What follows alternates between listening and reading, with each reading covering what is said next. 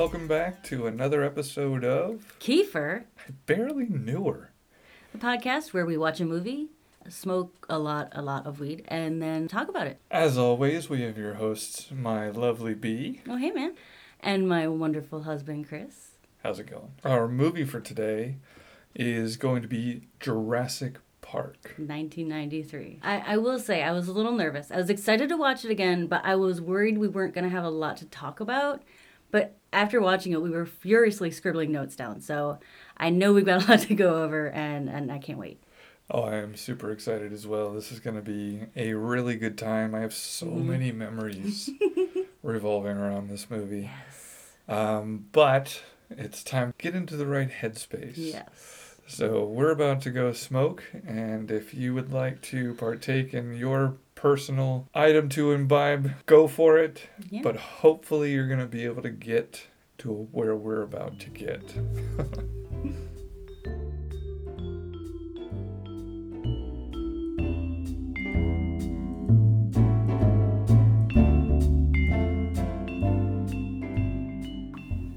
and we're back. And we're high. Yeah. Yep. So, B, Uh huh. Where'd the story take you?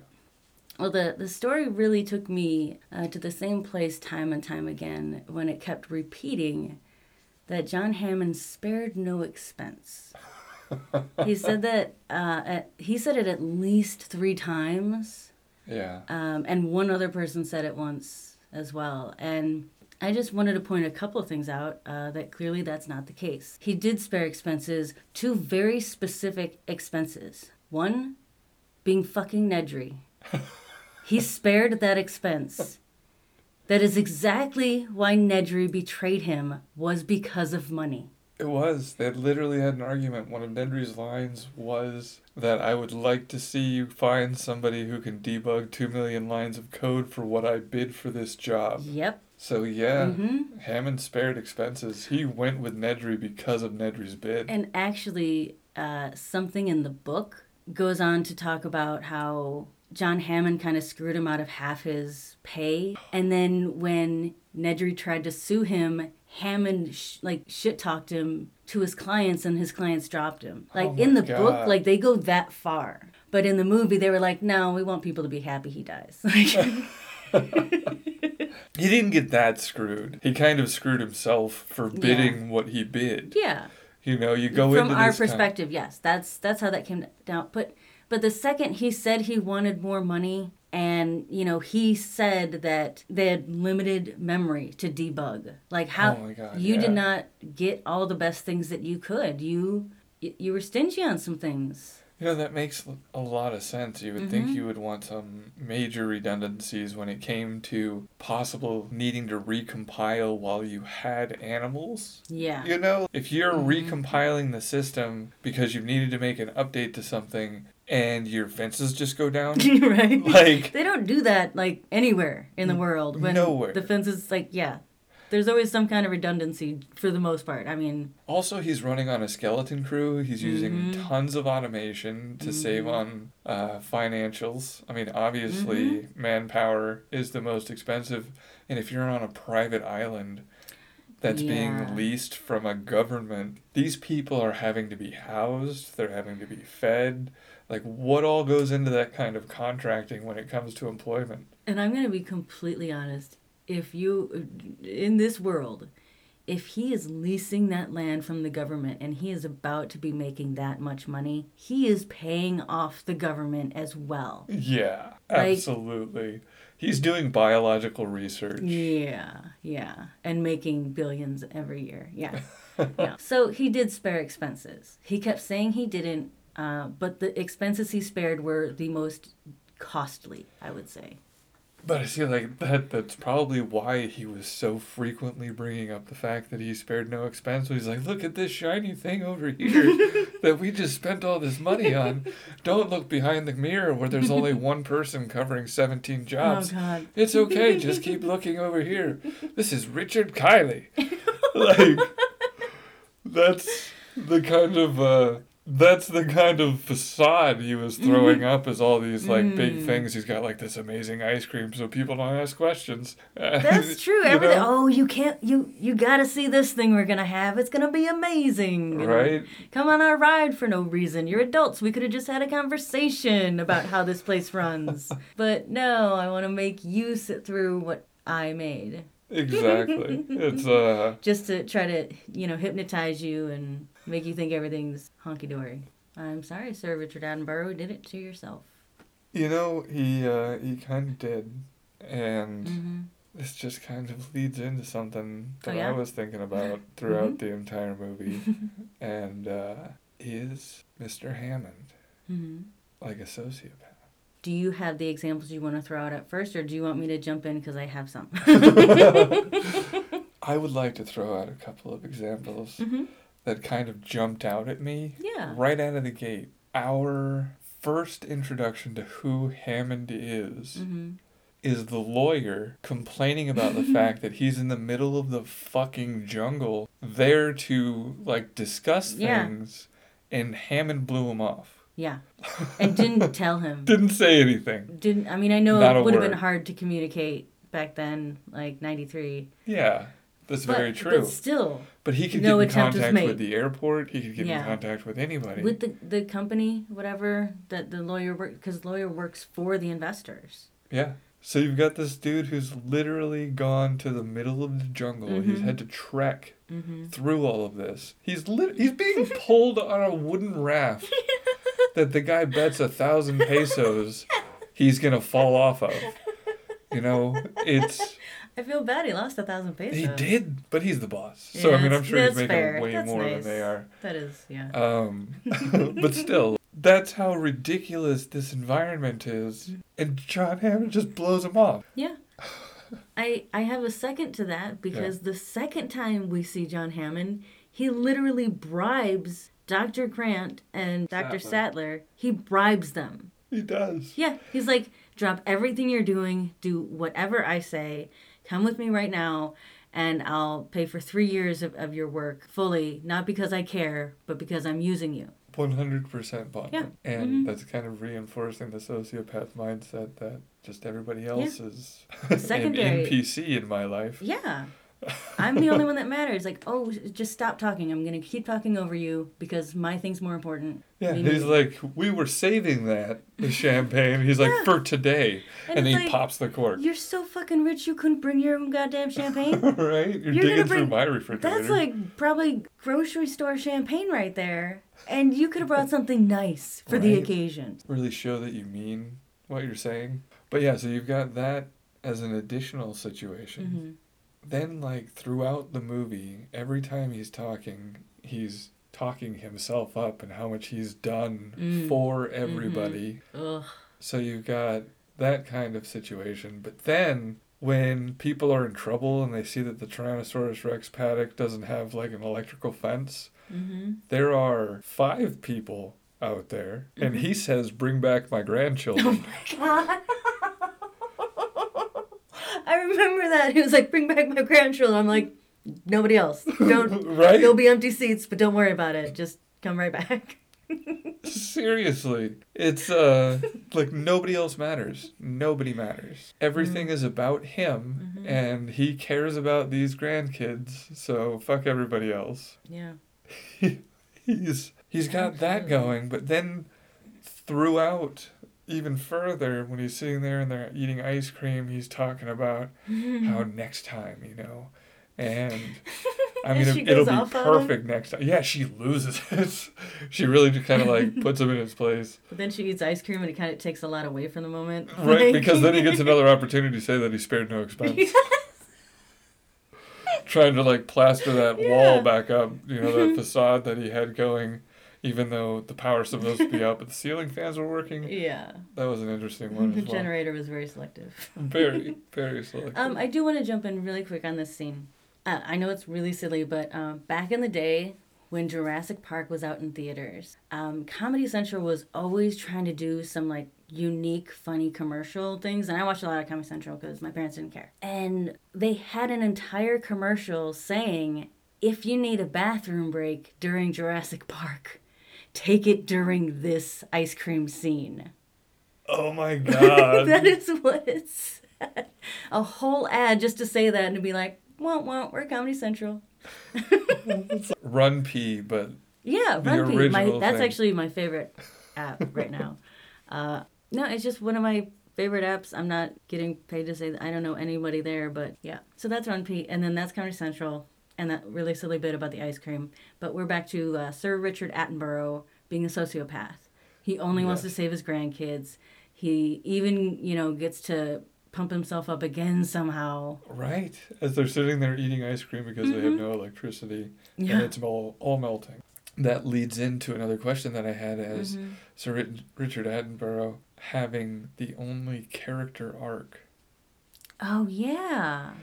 So if you if you think about it, right? I'm not saying conspiracy, but like if you think about it, if you think about it, the uh, throughout the entire movie, he is talking up the park. It's the best thing ever. Nobody understands how great this is going to be. I have made this. It is perfect. It is going to change the world. I am revolutionizing.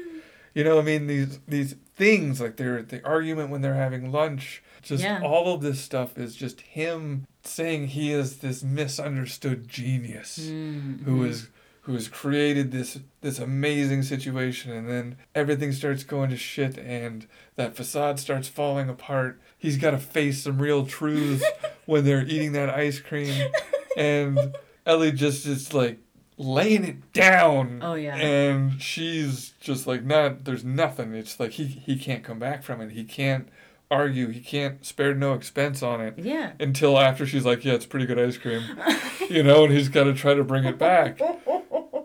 But at the end of the movie, Alan Grant says, "I've decided not to endorse your park," Mm-hmm. and he responds with, "So have I."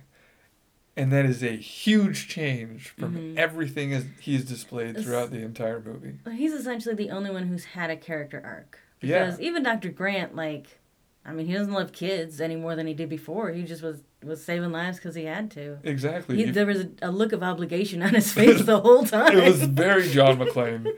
Just I don't want to be doing this, but if I don't, nobody will. exactly. And then I'm gonna have to live with the fact that I let two kids die. hmm You They're gonna ask what happened. and be like, I don't know. I wasn't there. T Rex. Yep. T Rex got him. Then you just gotta hope they don't show up. Right? Oh God. God. Oh, that'd be terrible. That would be awful. Um, but yeah, I would agree about uh, Sir Richard Atten- Attenborough. Being the Th- main yeah. character of the movie. That makes like- makes sense. He's he's had the most um, of a character arc there. And, and you know, honestly, like there, are people might argue that the dinosaurs are because they, they, they like broke all the rules and they made the change, and it's like no, they were the plot. Ian Malcolm Yeah. was talking about what was going to happen. Like he was There's like 17 it. minutes of dinosaur in the entire movie. Let's be. I I looked. I saw it in the trivia. seventeen minutes. Like something like that. It's like under 20 minutes of Oh dinosaur. my god! But, I But mean, well considering done, how much went into No, it. No, exactly. I mean, they did a good job. They they balanced that budget really well with everything that they had to do. Exactly. I mean, you're working with ILM. That's Yeah. Some, those are some serious players, Yeah, they know they're what they're doing. cheap. Especially when they, you know, break ground for your movie. Right? Like this is this is completely new technology that we're going to be using now. Yeah. You kept saying, no, don't, you can't do dinosaurs. It's just going to look like a cartoon. And they're like, challenge accepted. Right? yeah, definitely watch that documentary on Netflix, The Movies That Made Mm-hmm. Us, and Jurassic Park is one of them. And God, the stuff they go over, and that is amazing. Yeah. Those guys were really insane. And and not to to jump too far off topic, but um, something I've been thinking about lately with the new Jurassic Parks that are coming out is how angry I am at how bad the dinosaurs are.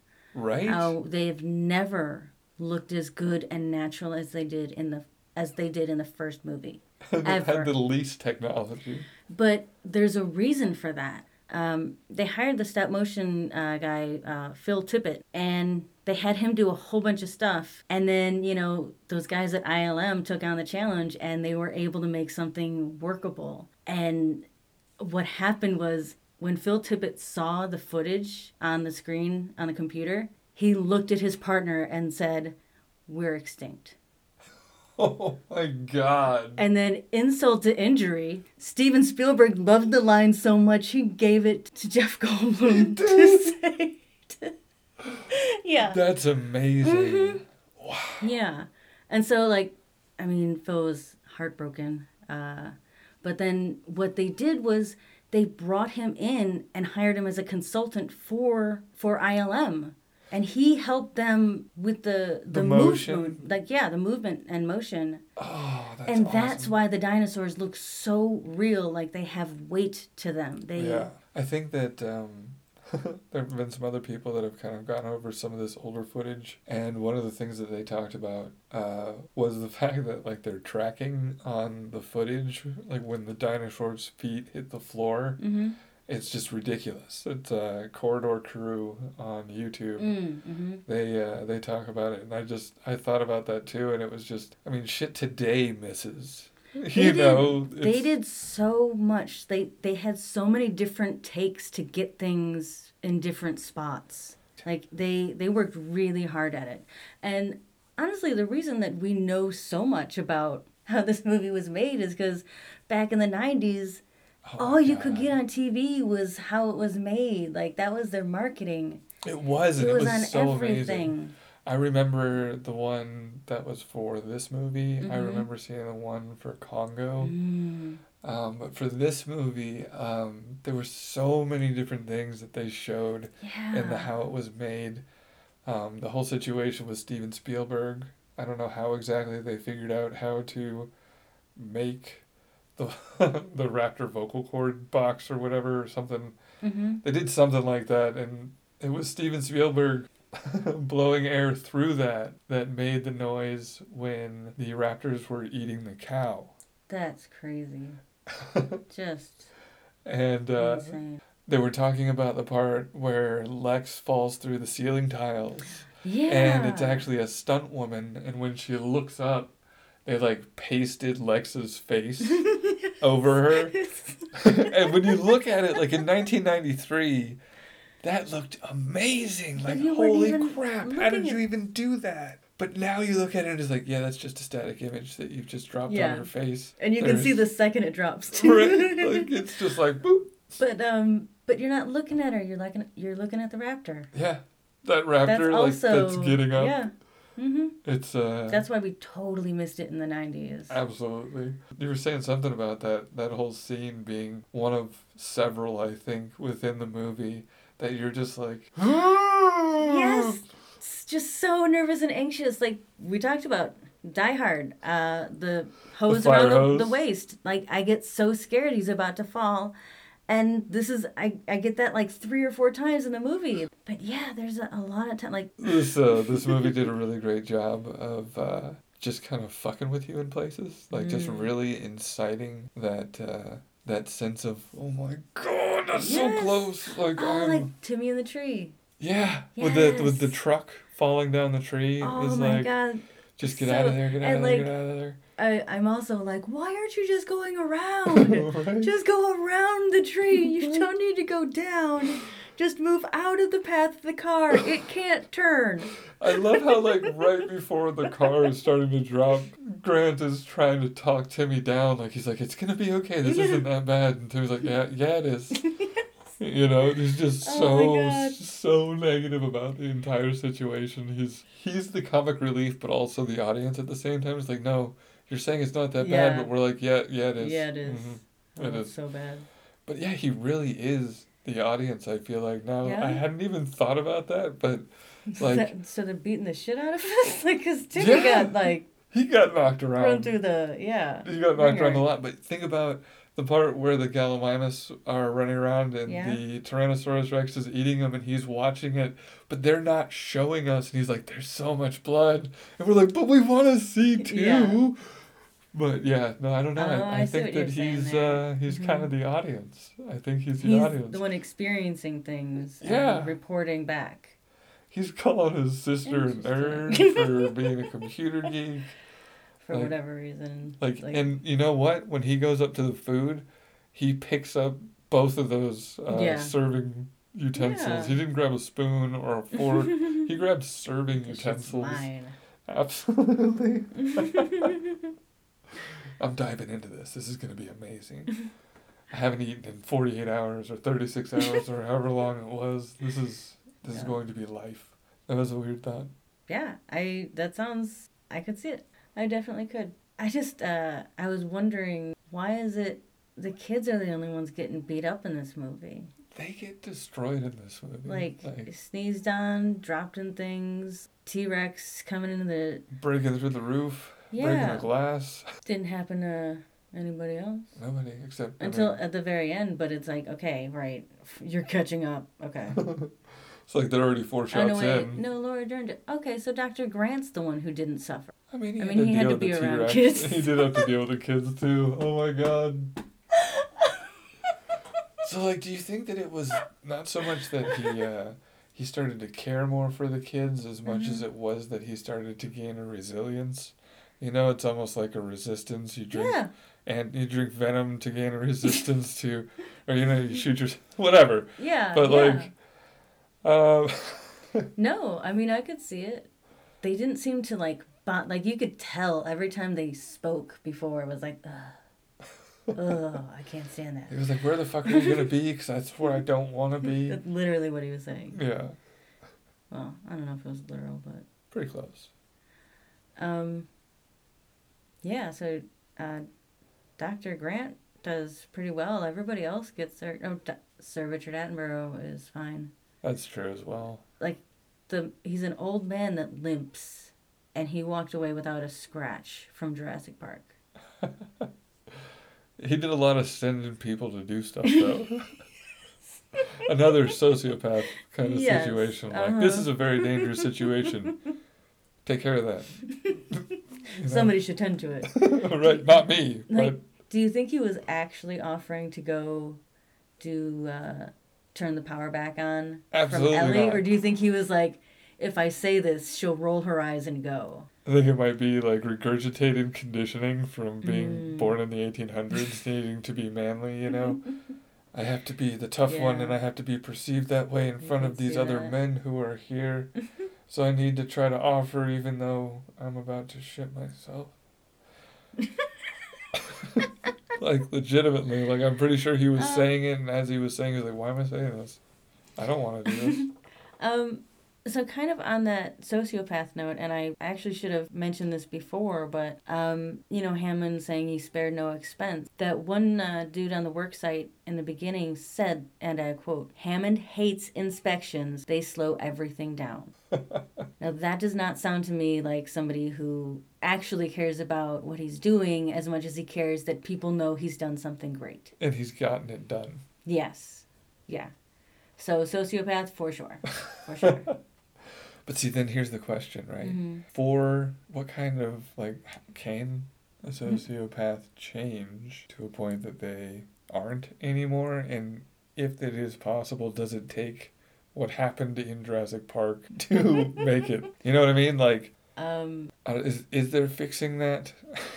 I don't know. If this is a great I would- conversation. I would say uh, some people say it can be fixed with therapy, um, but I would also say that according to Jurassic Park 2, he still had another island that he wanted to keep going, and he thought he had done well with that. So I don't think he'd changed. He he called people to his you know deathbed or whatever, and expected them to do just do what he wanted. yeah, because I'm dying. Yeah, you have to. That's a really good point.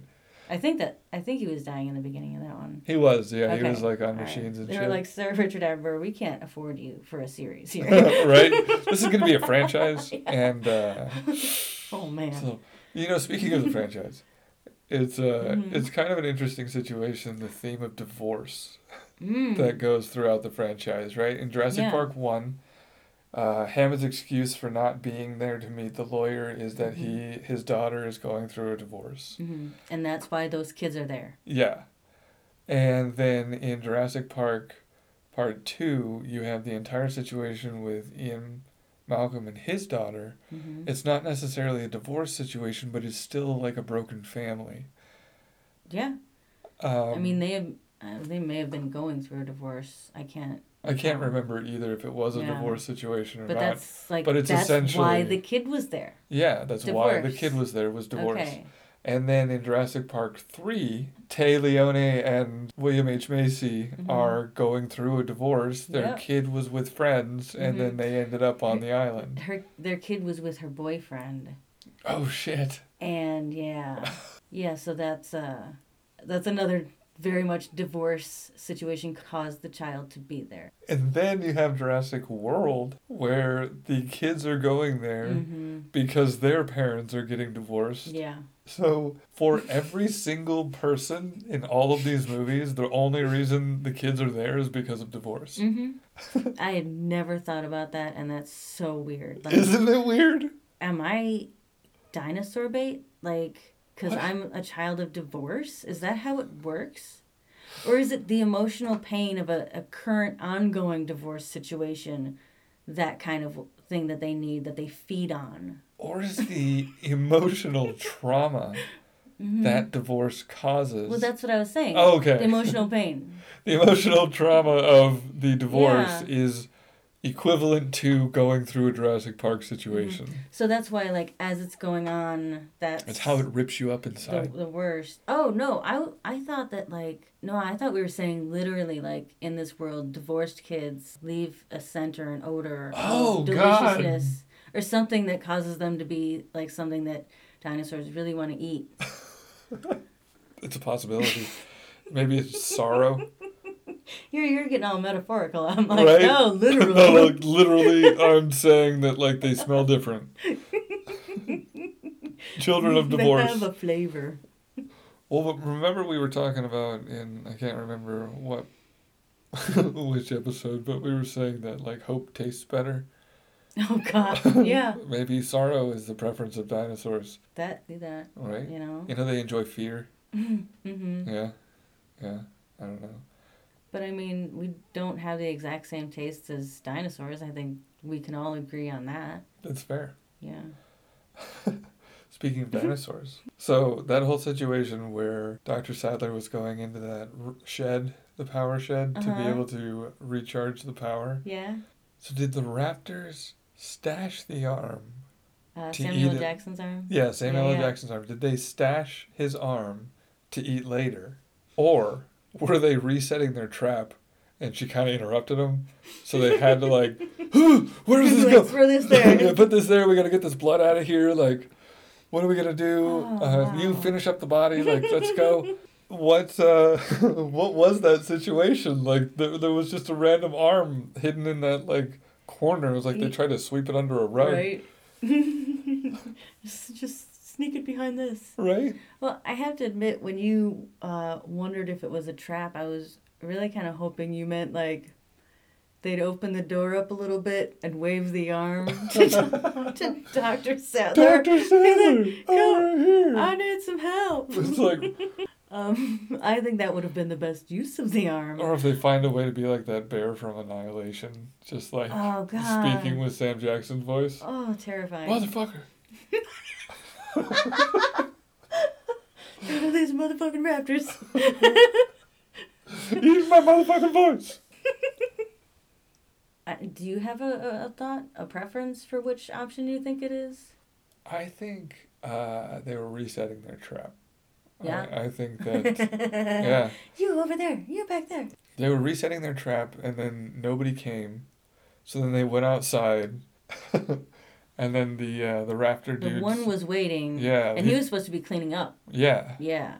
And uh, the raptor dude Oh, she. saw. I'm sorry. They're all yeah. girls. the raptor dude saw her and uh, she was like shit so she had to call out like kind of weird to the other ones let them know like hey i'm, I'm keeping this one busy over here exactly um inconspicuous like you know yeah, she like kept him over there also like that whole situation with him like he should have just taken the l like he knew he was Yeah. gonna lose there was The no one was way he was gonna get a gun around Pull the trigger, because fuck Right. the other one. You could have saved a life. Exactly. He was he was trying to save himself in that situation and he's Mhm. supposed to be this crazy awesome hunter who knows what's going on. But he tries to do that shit and then nobody gets taken out, you know? Yeah. Now there's an extra raptor to deal with. Then there would have only been one. There would have been Yeah. one because he would have shot one. There would have been the one trapped in the freezer Well, uh, and then that would have been the only other one left. yeah, I don't know when that third one from the the shed that she closed the door on got out, but we know that they can open doors, so we know Yeah. it got out. But we only are. Yeah, they brought two raptors into the kitchen. Yep. And then they locked one in the freezer, and then there were two raptors up in the control room. Exactly. Like the other, like, hey, hey, sorry I'm late. I was stuck in the shed. That door I- was way harder to open. yeah, good thing doors are so easy. I've gotten better at it. So, like, another thing that I thought was pretty interesting, they kind of said it directly, but I thought it was interesting because I didn't, didn't ever really hit me when I was a kid. But one of the things that Dr. Grant, he has a real issue with technology. Mm-hmm. Real issue. It's a very John McClane thing to to be. Yeah. Yeah. Um, during, like, the beginning, one of the beginning scenes that introduces Mhm. him, uh, he's talking to this dude, and the guy's like, in a few more years, we won't even have to dig anymore. and he's super excited about it. I mean, it makes a lot of sense, the being excited about it, because it'll end up being less expensive to actually run digs, Mhm. everything else. You'll be you can be more careful of what you're getting. You know, you don't accidentally break something because you just got to it and you didn't know it was there. Yeah. So you've got all this great stuff happening. So he starts talking about how they'll be um, out of a job. Somewhat, he starts talking about that. But it was, I felt like he was a personification of an entire generation who was afraid of computers taking their jobs. Mm-hmm. And he had an adversarial relationship with technology in this movie, I think almost specifically because of that. And technology, like, proved him right every time. Yeah. At every turn, technology, like, it wasn't until the very end, and that was manpower that got it to that point. It wasn't technology doing anything. He personifies an entire generation's fear of machines taking their job. And they let him uh, win that. I mean, Spielberg was older, so. That's fair. So another thing too that I, I wanted to talk about, Ian Malcolm says in the movies he's he's arguing with Sir Richard Attenborough is saying that uh, they have the you know same problems as a theme park. hmm And do you realize that when Disney first opened in 1956, nothing worked? and uh, I thought it was hilarious that Dr. Malcolm said, Yeah, well, if Pirates of the Caribbean breaks down, they don't get out and start eating the, the guests. And I was like, Does he know how frequently Pirates of the Caribbean breaks down? you do. I do. Like, I used to work at Magic Kingdom for a while there, and I worked at Disney. You lived in or you grew up in Orlando. It's like also, yeah, I mean, growing up mostly in what Orlando, you do. working there, that's all you ever heard about was just Pirates of the Caribbean's down. It's like, oh, is it a day that ends in Y? that was essentially the response. It's always down. It's always breaking. Something is wrong. And if and if they did come out and start eating the guests, like we would lose a lot of business at Disney, a lot of business. It would be a very big drain on the economy too. Jeez. It sounds like um they were mutinying a lot, like a lot, like Disney was unionized. better Like, wages, mutiny. speak to your union rep. That, I mean, it was unionized down there, which is really weird for a uh, southern state. More frequent cleaning schedules. We demand it. The dog More- holding the keys is really dusty. People are noticing. I thought that was a really funny reference to make, hmm and I don't know if it was on purpose or not, but Pirates of the Caribbean is always down. I wonder if somebody like was part of the process in some way, knew that and made that comment at one point. Like, you know what always breaks down? Pirates of the. Caribbean. Goddamn pirates. Fuck. Can't count on them for anything. You can count on them to break down. can count on them for that, if nothing else. It was so interesting just watching the movie, though, and really trying to, like, watch it and pay attention to different things. Every time that I think about the movie prior to watching it today, hmm the memories that I, like, have of it most are the ones of the first time that I watched it, you know? hmm I don't, I haven't replaced those. Aw, that's nice. So, but it's it's weird because I wasn't allowed to watch it when it came out. Well, obviously, you weren't allowed to watch Smurfs. Why would you be allowed be able to watch dinosaurs rip people apart? Dinosaurs, Dinosaurs were in the movie for 17 minutes. dinosaurs aren't in the Bible except for those Oh, new bits that people talk about. No, no, no, it totally happened. Totally happened. Yeah. Some of the books I was homeschooled with. Yeah. Um, You said there was a picture of people and dinosaurs in the same, just hanging out in a field. I'm pretty sure that was uh, in one of the books. It looked very familiar to me, and uh, also reminiscent of another picture that I have in my memory of a person riding a dinosaur. like I don't. Like an ostrich. It was riding a dinosaur like an ostrich. Yeah. Oh God! Wow. And like, how are you supposed to believe anything in a book after that? You know? Shit. Faith.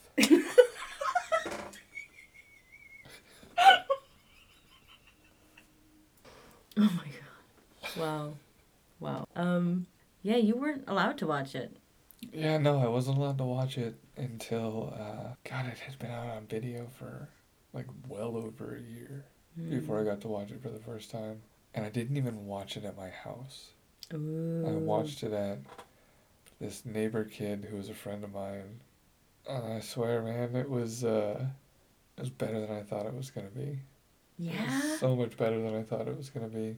Oh, that's amazing. Like you would see the previews for the movie and you would you would watch all these different things that would end up showing up at other movies in the previews Mhm. or on TV with the marketing and then after the movie came out they do those marketing things where they talk about the making of Jurassic Park Yeah. Mm-hmm. and just all of that I got to see the making of it Mm-hmm. I didn't get to see the movie, but I got to see the making of it. And then I finally got to see it. And I mean, I'm a fucking kid who loves dinosaurs. And I wasn't allowed to watch this movie. I was just like, God damn it! Oh, man. But finally got to see it. And it was everything. It was such a good movie. I'm so glad to hear that. Ah, I loved it. Like, I mean, I was probably getting pretty annoying while we were watching it, just quoting shit you, minutes before. you always think scene. you're annoying when you do that, but I laugh every time. You can just quote everything. Like word for word, just Like, straight up. Like God, I've watched this movie so many times. But this is one of the movies where I'm like, yeah, that's hilarious. Like normally I'm like, huh? What's that? Like it's a line that's coming up in about eight minutes. no, no, it's like thirty seconds is what it is. But, but yeah, I'm like, what? Huh? Like I just I don't remember lines at all. But this one, a lot of it was, man, it it's just kind of kind of gets burned into your brain when it's. I did see this in the theater when it first came out when I was a little kid, and oh, it was so cool. They they played it at one of the Universal theaters at one of the anniversaries. And I wanted to go Oh. so bad, and I wasn't able to. Oh, I'm sorry. No, it's okay. It was just like ah, I never, I didn't see it in the theater. I wish I could have seen it in the theater. Ah, one day maybe. If yeah, some yeah. I'm sure they'll do another anniversary thing where they'll have it in Mhm. the theater. But man, that uh, there's just there's so many nostalgic feelings for this movie. There's just so much that happens in it. So many things that uh, I grew up loving about it and just being blown away by how well they did. And then understanding the fact that watching the making of it, you got a really good understanding of like how much work went into it too. Mm. Ah, So you're much more appreciative. yeah, I feel like the stuff that they invested in as far as the making of hmm was way better back then than it is now. Or maybe it's just because I was a kid then and it mattered more. I don't know. What do you mean? The Like if you watch stuff in? today, Mhm. like that's the making of, Mhm. most of it's just thrown together shit that is uh, not really that, that nobody invested time in. a lot of the making ofs are also like the drama behind getting to that point. Yeah. It's like no. It's like I want to understand Mhm. who the modeling team was, who Right. did all the Triceratops Yeah. parts. I I will just watch it documentary style, like beginning to end. I don't care. Exactly. Show me. I would love to. I hate the ones where they like try to like throw, guys, we can't get this part or oh this isn't working. shut shut up.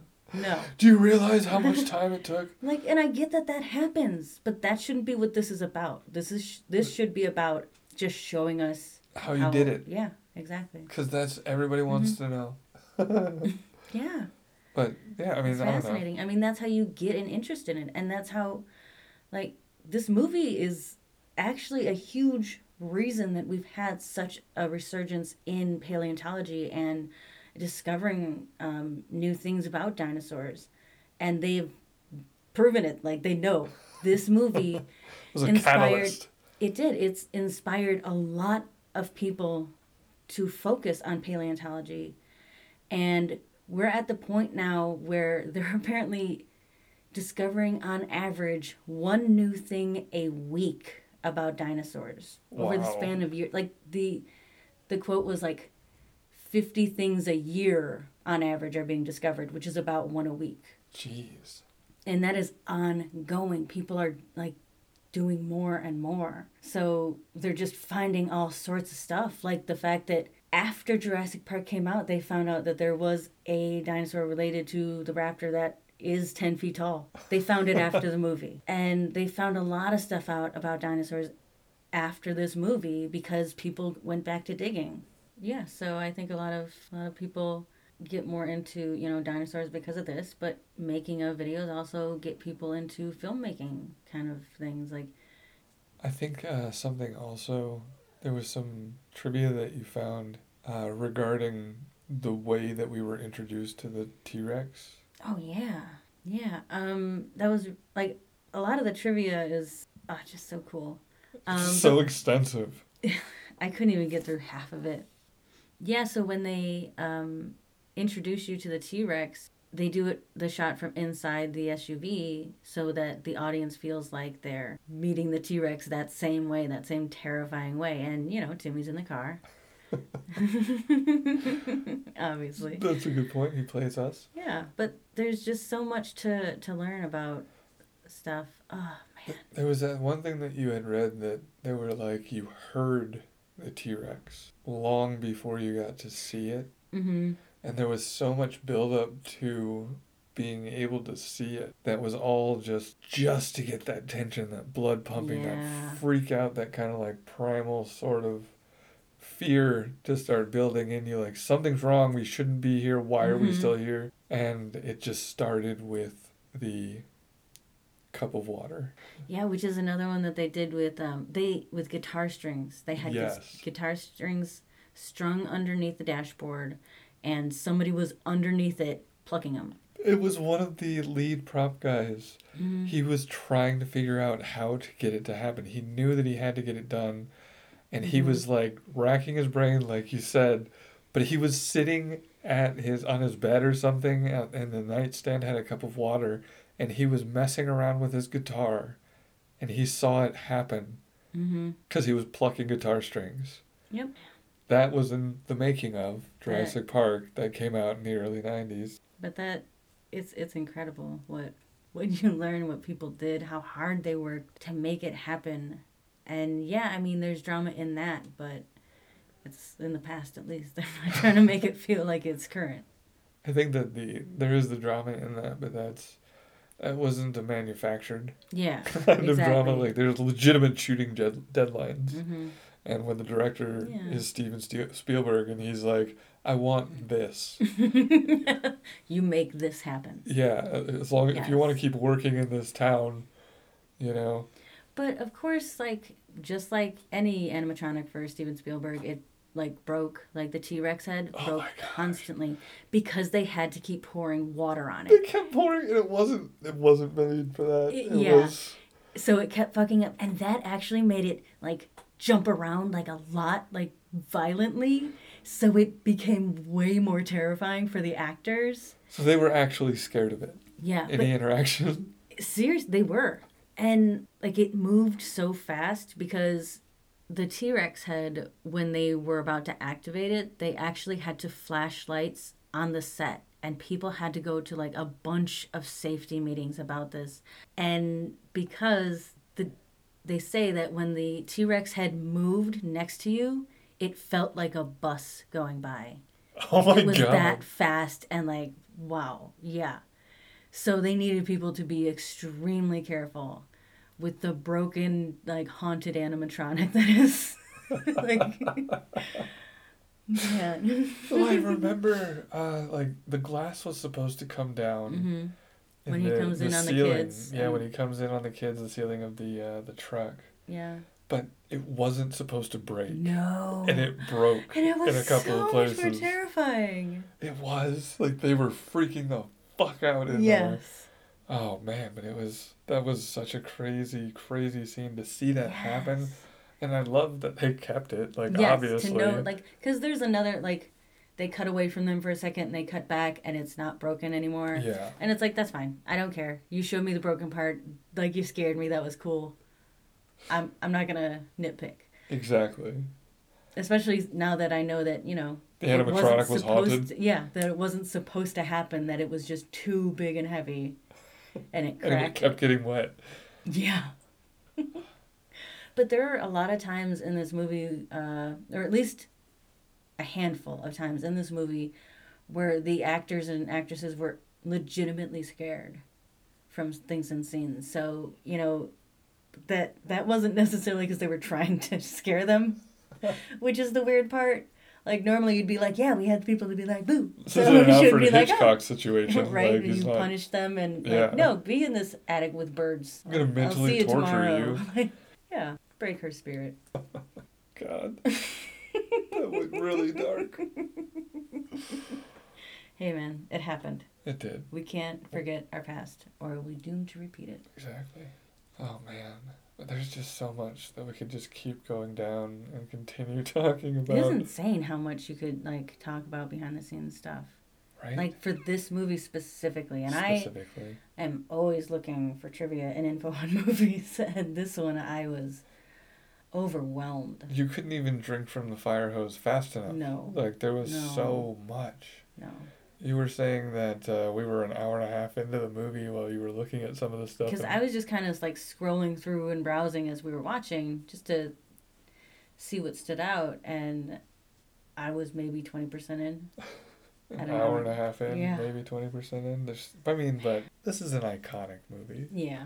Iconic movie. It's oh man, it just It- it, changed cinema. I feel like they did so much. It changed history, if we're being honest, because of all of the new dinosaur information we're finding. That's fair. This movie has changed history. And um, something interesting that I think uh, Michael Crichton wrote Jurassic Park. And you and I both read it when we were kids, Yeah. and it's way gorier. Way better. yeah, it's like almost everybody dies. but he shopped his ma- his book around to directors before it was even like released. oh wow. I don't know if it like I mean he was a big writer already at the time, so this wasn't a like he wasn't gonna have trouble publishing. It was fine. Right. But he shopped it around to directors because he knew that it would be really like amazing. And Steven Spielberg fought for it. John Carpenter almost got it, What? but then later admitted that uh, Spielberg did a better job. He said that uh, his would have been uh, a bit darker considering some of the stuff he's done, like Aliens.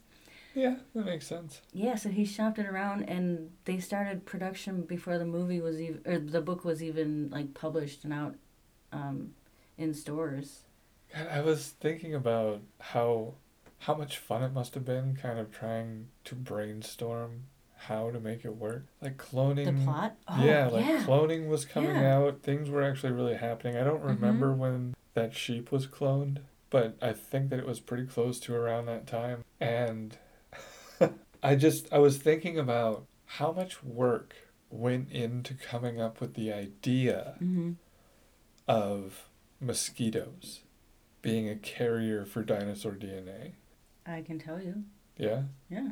Um, Michael Crichton had this idea back in the early 80s that, you know, what if somebody could clone dinosaurs? Because cloning was a big thing.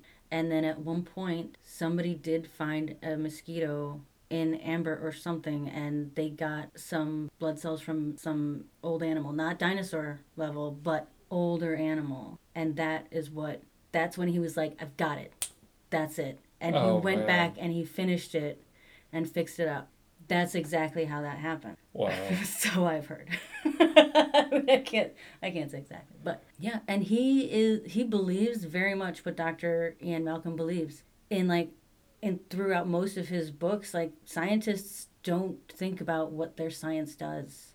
Yeah. And it's scary and that's why he wanted to write this book because that's how he feels about it. Like 100%. Yeah. Like I mean, exactly what Malcolm says throughout the movie is you're playing God. You Mhm. didn't earn this. You don't respect it. oh, and we're going to be. such a beautiful speech. Yeah. right? That was like when they were eating Chilean sea bass yes. after watching velociraptors destroy a cow. Um, Which was very unsettling. very. Uh, that speech was nice. hmm It was. It was very well put together. very impassioned. Yeah, and it was well delivered. Yeah. Um, the, the intentional pauses, I don't know. It's just, Life uh, finds a way. yes, it does. I do gotta say though, like Doctor Sir, Sir Richard Attenborough hmm really did a great job displaying disdain for Ian Malcolm. Can I tell you something else? Yeah. Or do you want to talk Did he about that a really just more? hate him? I was just, I just thought he did, like, there are so many situations in which he is so dismissive of him. hmm And he's just like, honestly, if, if it was in the situation and I saw that, I'd be like, oh, they were shitty Like, to each other. Like, jeez. Like that, but like when Mhm. Ian was trying to explain something, he goes, well, there, uh, there it is. And uh, he turns around and he just looks at him for a second and then smiles and is like, there it is. And then, like, it, it was all but the eye roll. It was like his Mhm. facial expression was everything but the eye roll and the waving his hands at him, like trying to brush him away, you know? Just, oh, just there was so much, like, fucking hate this guy. Oh my god. He did such a good job. I did read something also that uh, that suggested that Dr. Richard Attenborough. I mean, Sir Richard Attenborough. Yeah, you did the same thing. I did. That's so weird. Oh shoot! Now I'm trying to. Well, basically, uh, one wears all white and one wears all black. oh my We'll god. say that. Yeah. I think that the fact that we're sitting here and we have so many more things on our minds as far as talking about this, this is five plus kief bowls. Yes. One hundred percent. At minimum, five kief Yeah. bowls. You could just keep coming back to it and talking about all of it. Just so It's many so different great. things. Like we didn't even really get into the whole situation with Dodson and Nedry. like Oh. how did they come together? You know, all of Mhm. that. Like they were talking about that corporation trying to catch up on time. I mean on research. And it's like Mhm. how long have they been in competition? I know they talk about it in part Yeah. two, but like didn't even tease it. I mean they just barely teased it in this. Um so I mean you've got that whole situation. Mhm. So we could have gone I mean there's just so much to talk about. Yeah. So much. Yeah. And um, if you actually think of anything that you think we should talk about or you know you'd like to talk about we'd love to hear it. Um, so you can catch us on instagram at kiefer ibkh that's kiefer i barely knew her. Or check out our website at kieferibkh.com thanks for uh, joining us Uh, we definitely need to give credit to the individual who made who made the music we are using, and that Mhm. is a Mr. Kevin MacLeod. MacLeod. MacLeod. Um, but yeah, uh, we're gonna be dropping this episode and others every Tuesday, Mhm. and uh, we hope to see you later and can talk about where the story took us.